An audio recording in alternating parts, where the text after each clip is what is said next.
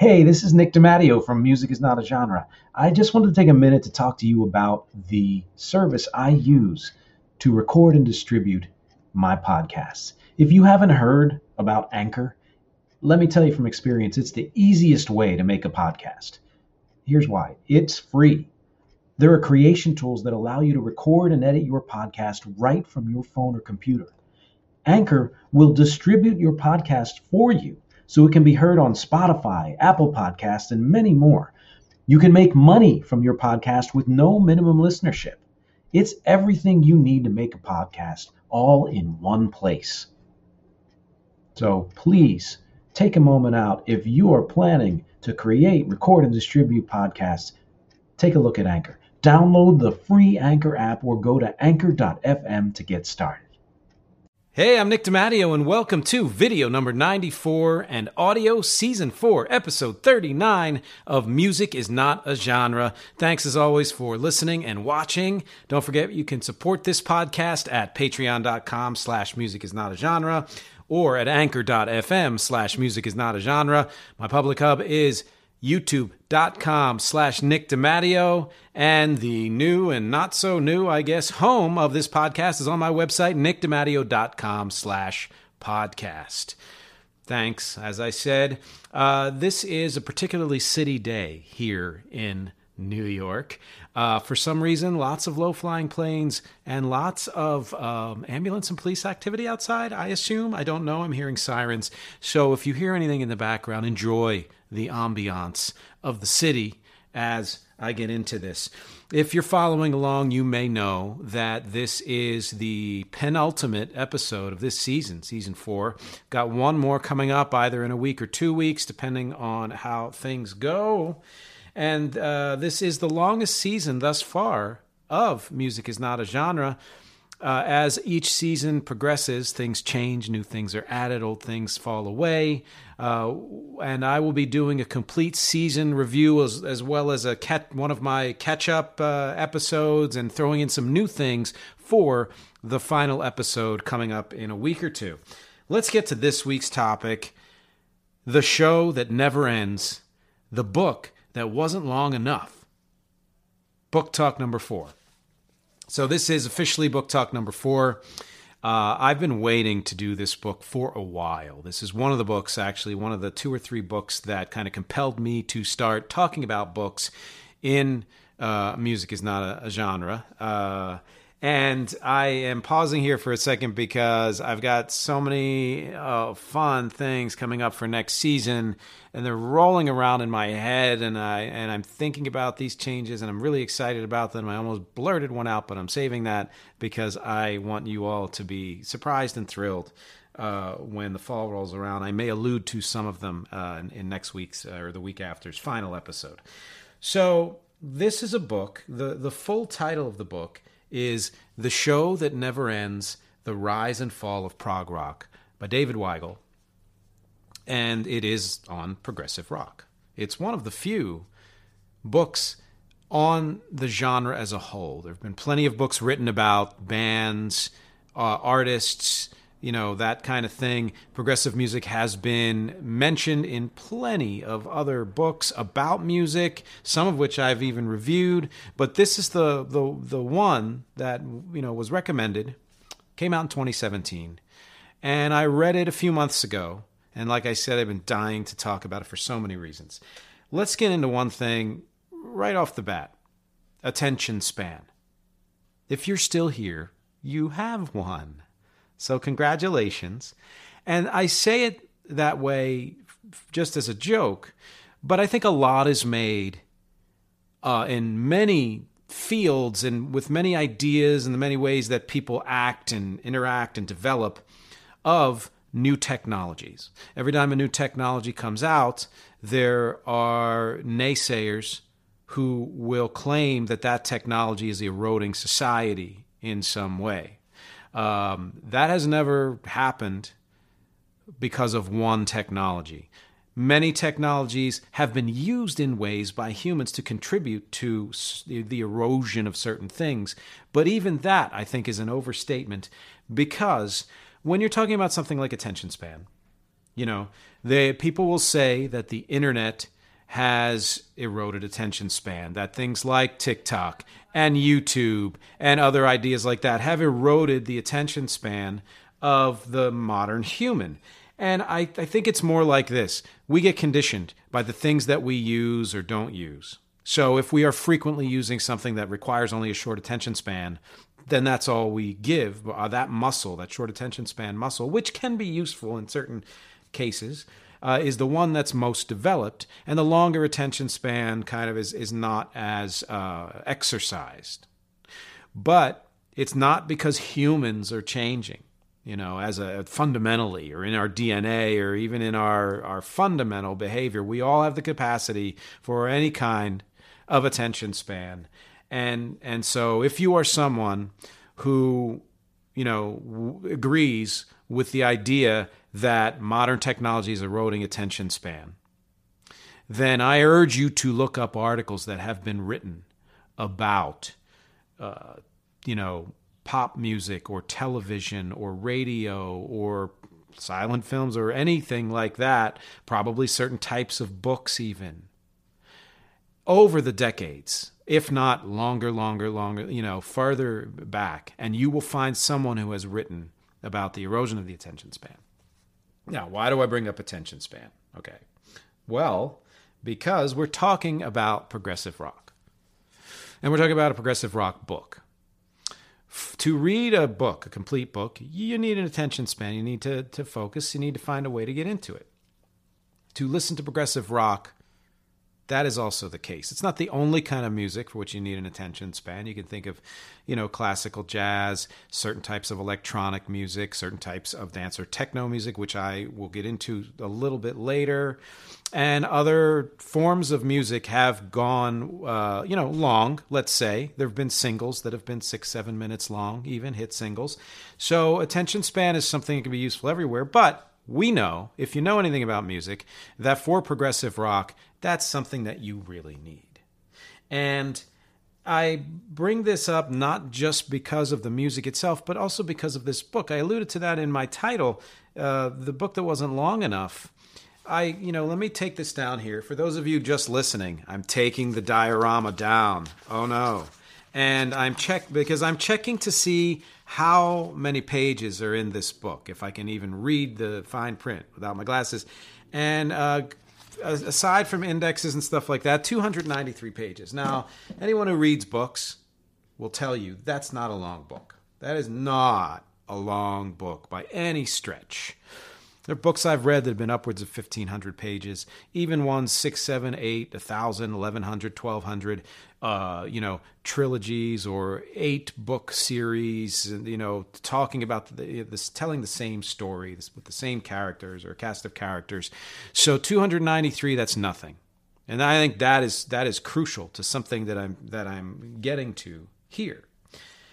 But let me say first that I loved this book. I love that this book exists because of what I said earlier, which is there are precious few books only on progressive rock. I haven't even really researched what other books there are solely on the genre of progressive rock.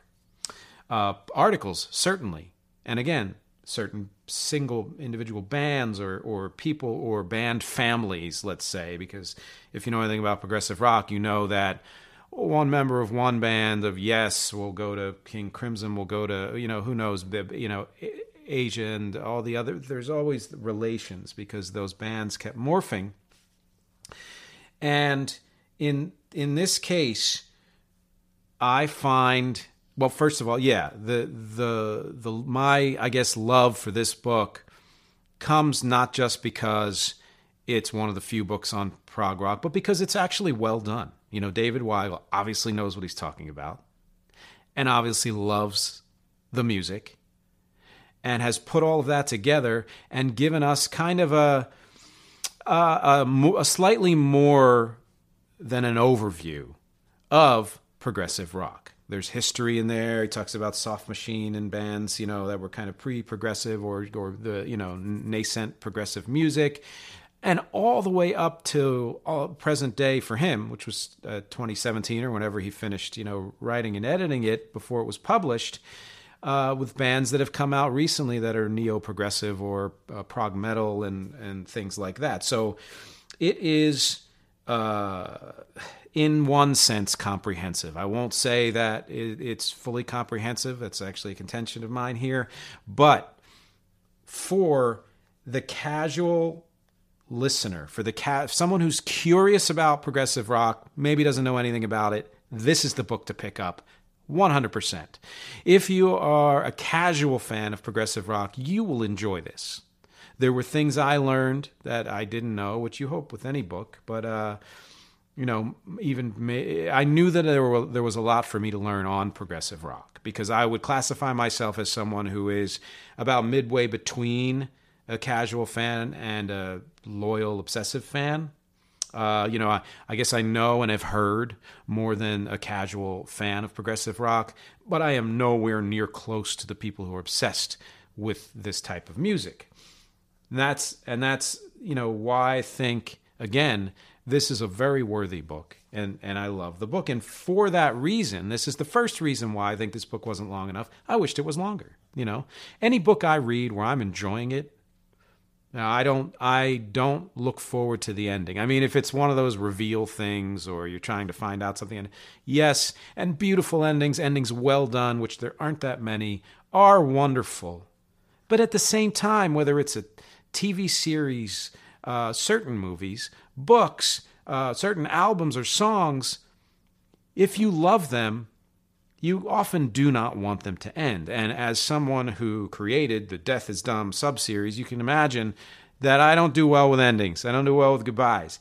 So, you know, for me, this book left me wanting more. Now, it did compel me to explore, and there were certain uh, bands that were mentioned in there, both bands I knew and bands I didn't know, that I went and listened to a little bit of just to see what, uh, you know, he was talking about but it left me wanting not just more. I think it left me wanting too much more. You know, I think there was a lot, uh, a lot missing there, and that leads to my second point about this book, which is that it, the, it wasn't long enough because I feel as though it was missing a lot. And let me put it to you this way: this this may come off as a as a joke or as some type of extended metaphor, okay, whatever. But I actually believe this is true. And that is that we're talking about progressive rock.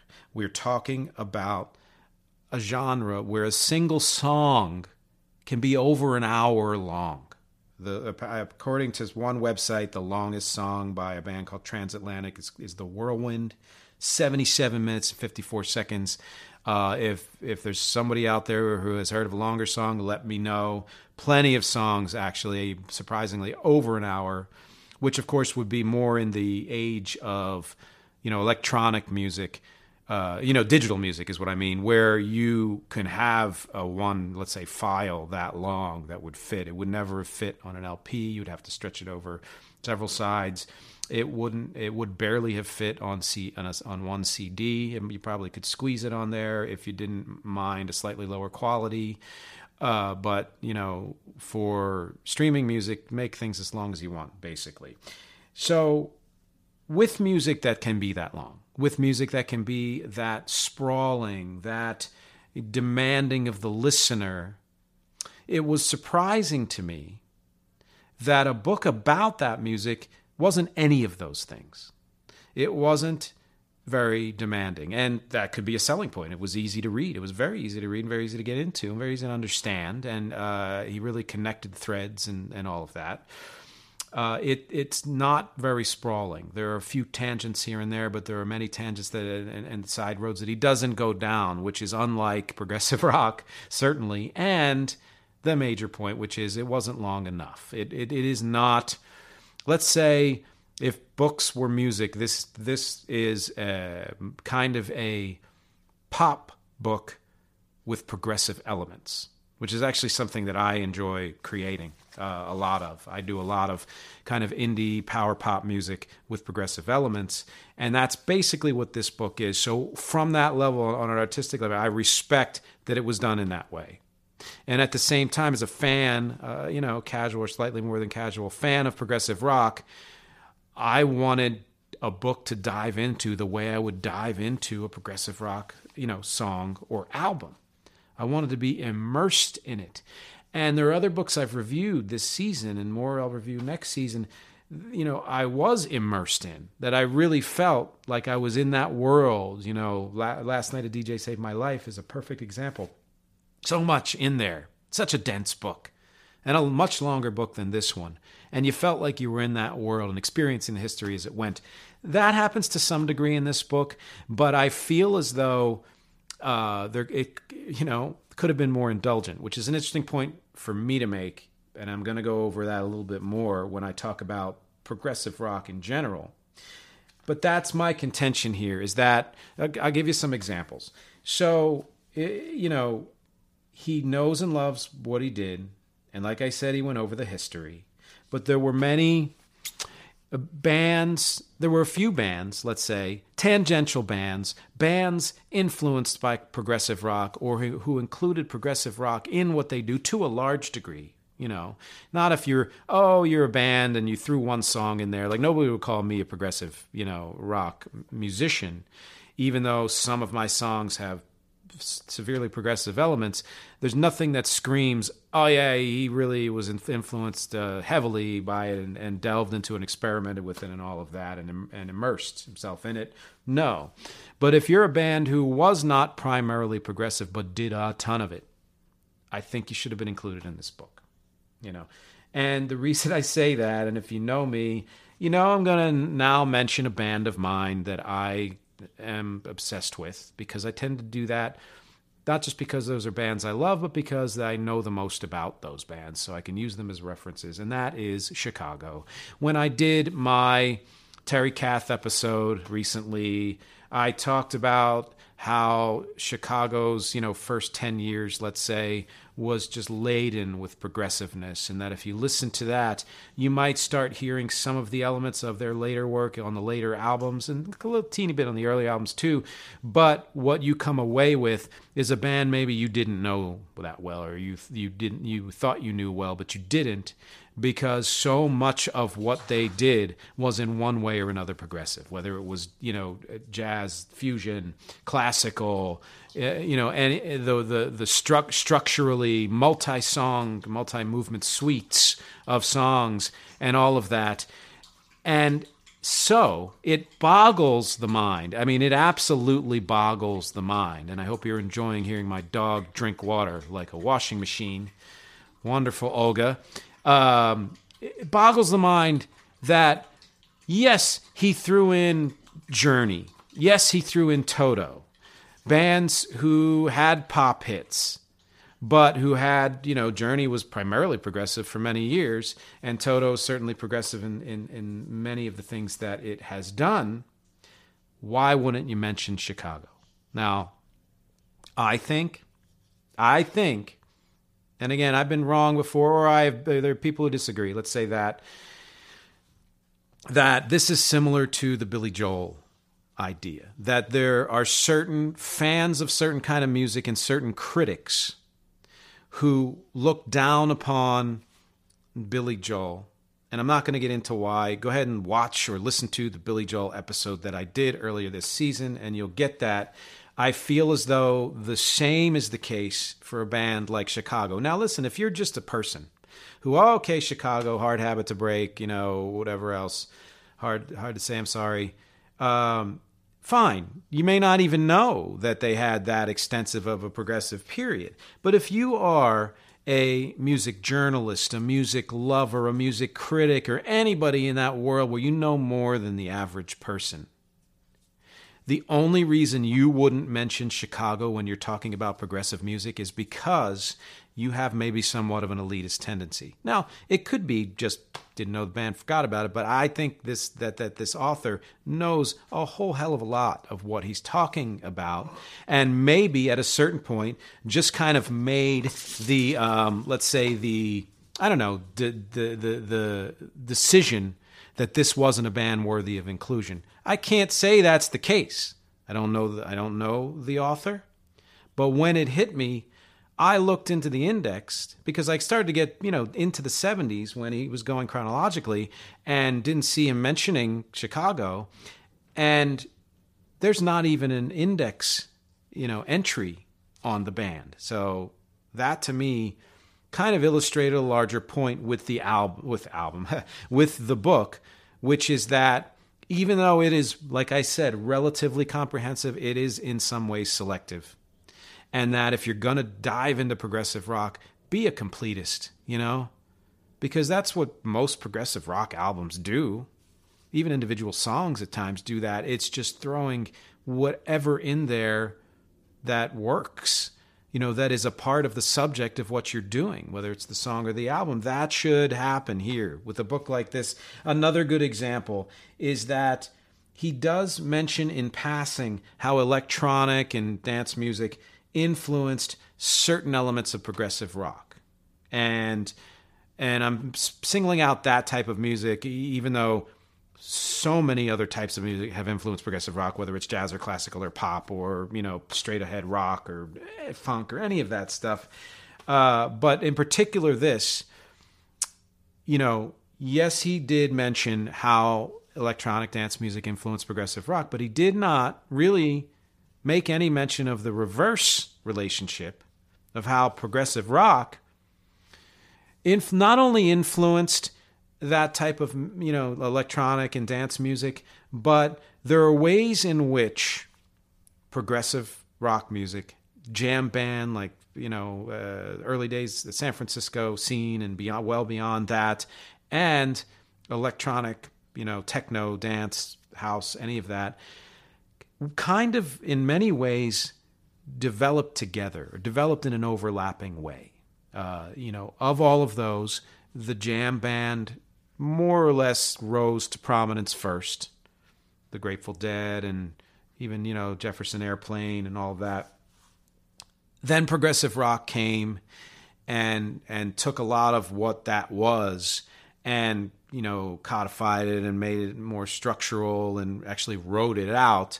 And you had the the explosion of progressive rock in the 1970s and if that's all you know, you might think it died then. It didn't. And what's one of the good things about this book is that it goes into what other progressive, you know, bands inherited that you know idea of progressiveness in the 80s, in the 90s, you know, and beyond. And you have bands like uh, Marillion with Fish as the leader, who was certainly an inheritor of, let's say, the Genesis, you know, brand of progressive rock. Uh, Asia I mean, they're connected to the early progressive rock, so it's hard to say they were just influenced by them. But if, you know, I went and listened to all of Asia's catalog, and I can't say they're one of my favorite bands, but I did because a friend of mine wrote a book about them. And it's, it's stunning how much progressiveness came and went within their catalog over all these years. Or a band like Tool, kind of the neo progressive, you know, prog metal, super progressive, though. I mean, so progressive uh, and then beyond that, uh, Porcupine Tree, who's been around for a long time but didn't really rise to prominence till you know, uh, well maybe around Tool, but but also a little bit later, and so many others, Voivod and bands that I don't really know that much about um, because I'm not an obsessive. But it's cool that he went into kind of that history. And in that way, you can see how much he knows and how much he threw in there to be that you know, complete on certain things. But then to leave out again certain bands uh, that were, you know, that really dived, you know, knee deep or further, waist deep into progressive uh, rock, such as Chicago, or how important the idea of progressiveness has been not just to progressive rock. You know, let's set jam bands aside for so many reasons, but let's just do that for now and understand that if you know anything about dance music, about techno music, especially as it started to unfold in the partly in the 70s but certainly in the 80s and very very much so in the 90s and beyond you know that there are songs there that by nature of the the genre it's meant to be played for people to dance to and to be kind of this endless you know rave uh, you know joy. Rave unto the joy. Fantastic if you know what that reference is. Go ahead and tell me uh, in the notes below. But there's a reason why, though there were so many dance songs that were intended to be longer, or dance remixes of pop songs, which have, were really, really popular in the 80s and, and somewhat in the 90s, that took a song that might have been three, four minutes and extended into seven, 10, 12 minutes and, and longer and really made it kind of this endless thing. That's a progressive move, you know? And I think some attention should have been paid to that in a book like this because it, it, it shows respect for the idea of progressive music of the of, for the idea of progressiveness in music beyond just progressive rock. And if you're going to mention some bands that took the elements of progressive rock and molded it into pop, the way uh, middle and late period Genesis or Journey, certainly, or Yes, then you should mention other bands that kind of came at it from the other way who were known more as predominantly rock or pop but folded in a lot of progressive elements. I mean, there's there's progressive hip hop. There's there's so many offshoots of this music, you know, over the decades, and I think having read books that were that comprehensive, that a book like this should have included all of those. Should have even if you just make a mention, oh, this book is not the place to you know unwind all of the details about electronic music and how progressive it has been in its history, but XYZ, fine, you know, or uh, Chicago was a band that dabbled in progressiveness for many of its early albums and then, you know, largely abandoned it or however you want to say it. That's a sentence, but not even a sentence. This book could have been, so that's what did I say, 293, could have been 350 pages and been just infinitely more progressive, uh, comprehensive you know. But that leads me to a point that I love making, which is that, you know, progressiveness in music is not uh, restricted just to progressive rock. And I'll get into where that falls in terms of the music that, that I do. But just think of artists you've listened to who have done let's let's say let's break it into two things. One would be there are songs or maybe whole albums in an artist's catalog that deliberately dive into progressiveness. There may be more experimental than other things that they have done or, or have been known for, you know. And that is musically, you know, the idea of very direct progressiveness in the music itself. But the second idea there is the idea of progressiveness in the con in the conceptualizing of music in the direction music goes in the let's say breadth of an artist's catalog. And i'm going to go back to, to my touchstones.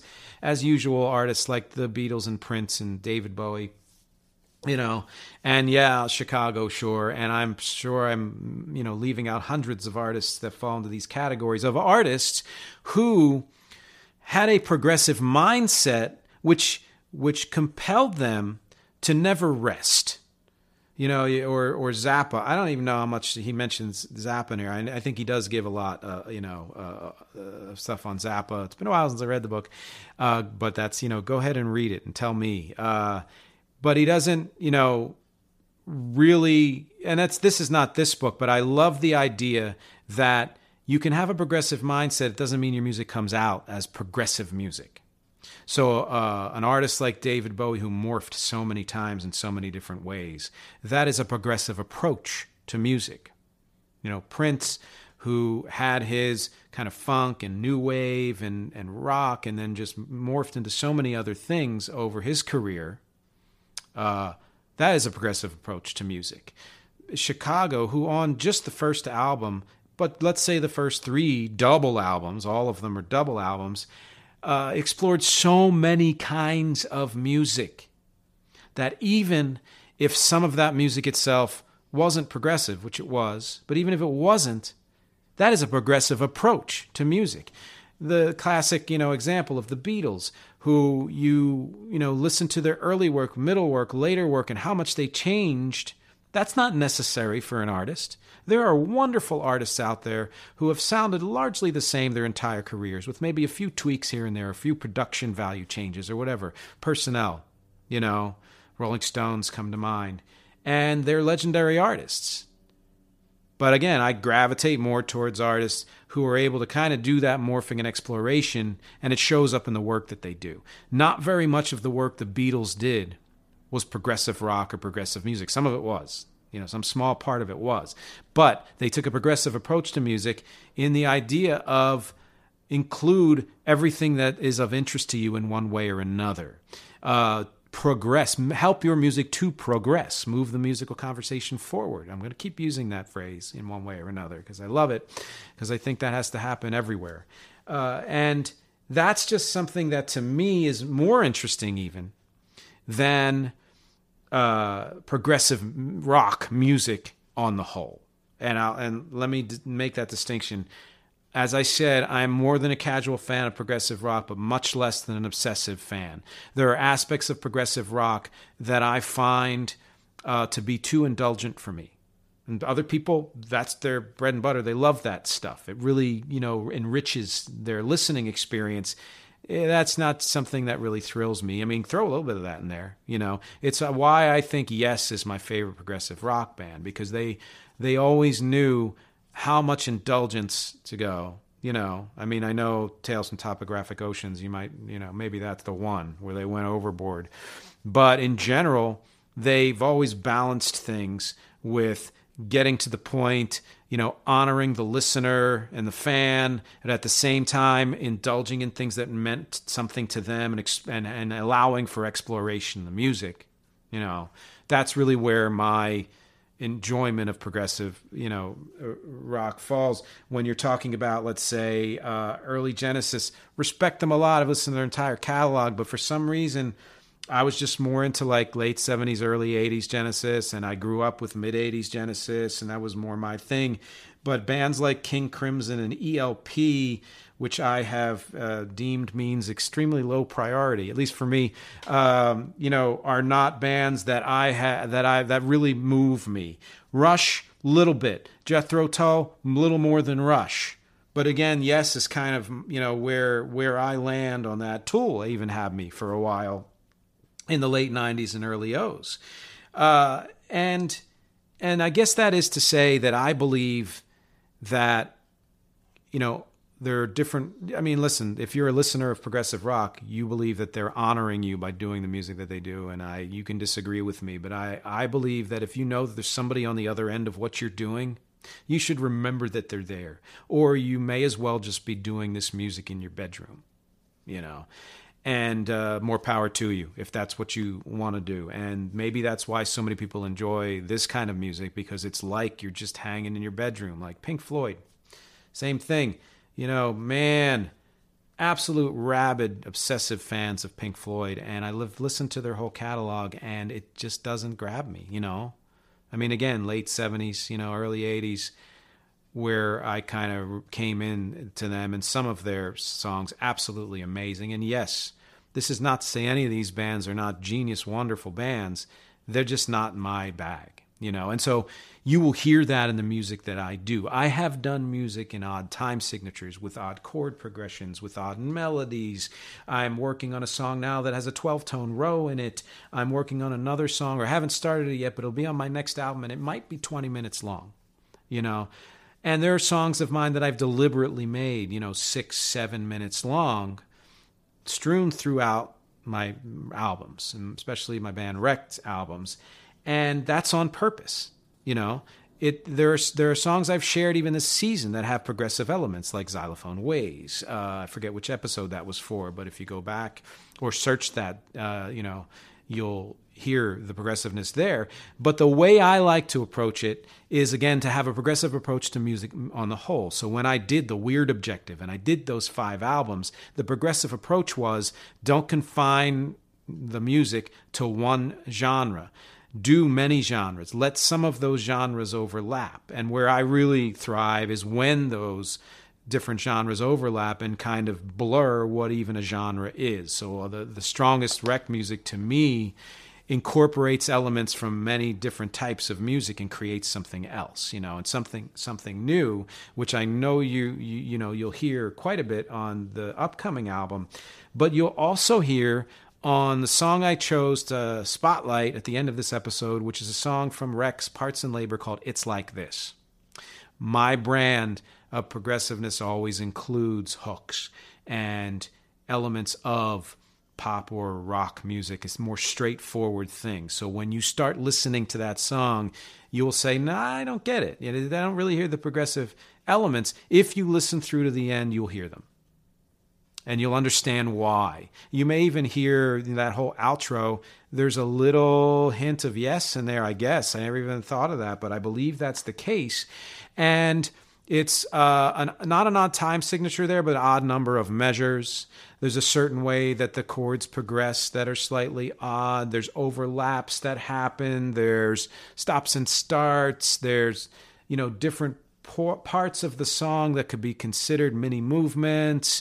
And I believe you'll hear all that in this song if you hold on for just a, a minute or so as I wrap up here and and let me know if you hear or think uh, either from the song "It's Like This" or any of the other songs that I've shared or that you find uh, uh, by my band REC that you understand what I mean by taking a progressive approach. You know that there are ways to not just compose a song, but produce and layer a song and and ideas that you can throw in or take out of a song that are a you know indicate a progressive approach to the music. Uh, I'd love to know your opinion on that. If that's what you hear, I'd love to know if you've read this book, if you know more about progressive rock than I do, uh, if there's something that I overlooked, that I got wrong. I want to hear from you. Or, or do you? How do you feel about progressive rock on the whole? Do you agree or disagree uh, about you know my take on it? Because as always, my objectives here are music, conversation, and connection. Thank you for listening. Thank you for watching one more episode left for this season.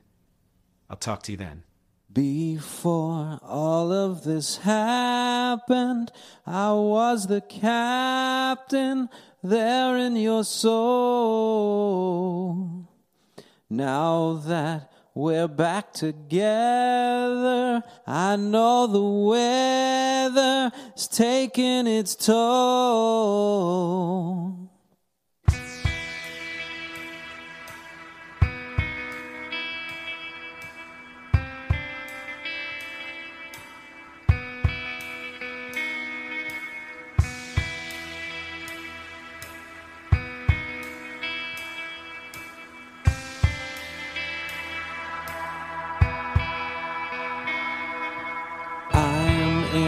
Spaces between. If you know what I mean, maybe you won't be scared to explore.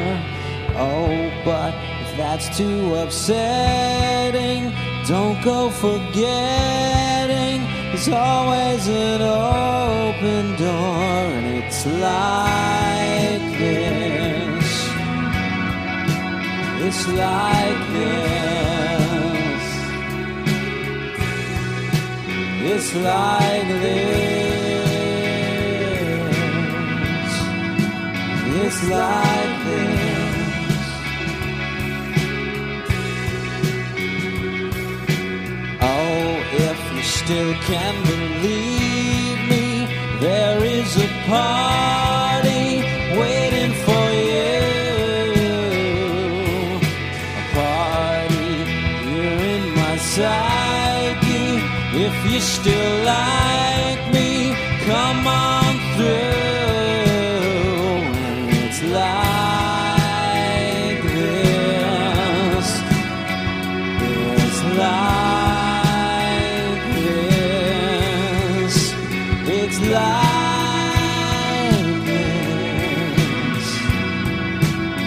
It's like this. Like